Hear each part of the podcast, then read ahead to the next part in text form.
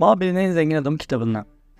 Babil'de çeşitli konularda istişarelerin yapıldığı öğrenme tapınağı denen merkezler varmış.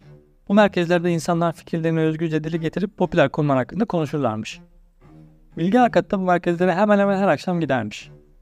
Oradaki insanlar Arkat'ı beklermiş. Bir gün Arkat merkezdeki yerine oturmuş ve çevresindeki insanlara bugün ne hakkında konuşalım, tavsiyeniz var mı diye sormuş.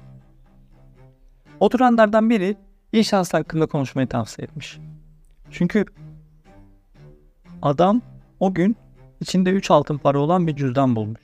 Ve şanslı gününde olduğunu düşünmüş. Şansının devam etmesi için ne yapabilir öğrenmek istiyormuş.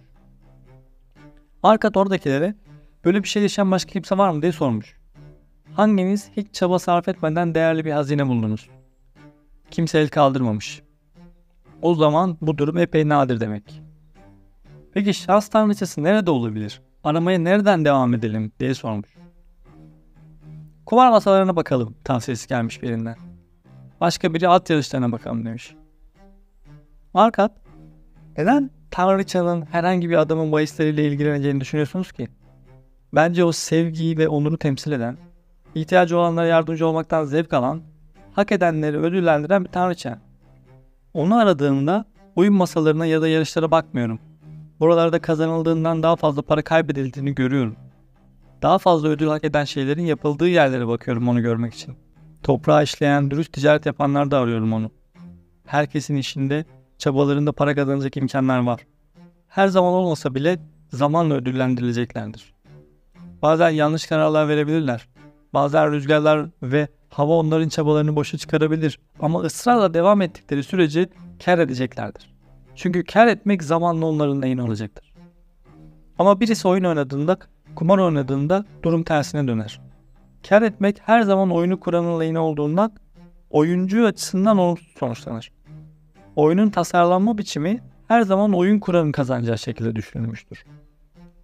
Ama bazıları büyük miktarlarda kazanıyorlar diye sormuş kalabalıktan birisi. Evet bu doğru.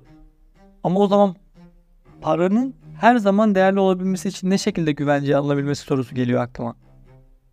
Babil'in en başarılı insanları tanıyorum. Hiçbirinin başarısı böyle bir öz kaynakla başlamadı. Siz söyleyin kaç kişi tanıyorsunuz başarısını kumar masasında elde etmiş? Görünen o ki Tanrıçanın sıkça ziyaret ettiği yerlerde aramıyoruz iyi şansı. Belki de en takdir et, et, etmediğimiz yerlerde bize cömertliğiyle yardım ediyor. Bunun üzerine yaşlı bir tüccar ayağa kalkarak şöyle demiş. Neden ucu ucuna kaçırdığımız fırsatlara bakmıyoruz? Arkat yaşlı tüccarın hikayesini anlatmasını istemiş. Adam hikayesini şöyle anlatmış. Geçmiş zamanda babasının verdiği çok güzel bir yatırım tavsiyesini lüks kıyafetler edinmek için reddetmiş ve iyi şansın kaçmasına izin vermiş. Oradakilerden bazı, bazıları kaçırdıkları fırsatları anlatıp sonrasında da bu fırsatlardan çıkarttıkları dersleri anlatmışlar. Bir tanesi pazarlık size uygun geliyorsa hemen ödemeyi yapmalısınız demiş. Diğeri ertelemeyin daha çok zamanım var demeyin demiş. Bir başkası çok fazla aç gözlü olmayın yetinmeyi bilin demiş. Arka günü şu sözlerle tamamlamış. Harekete geçmek sizi arzuladığınız başarılara götürür.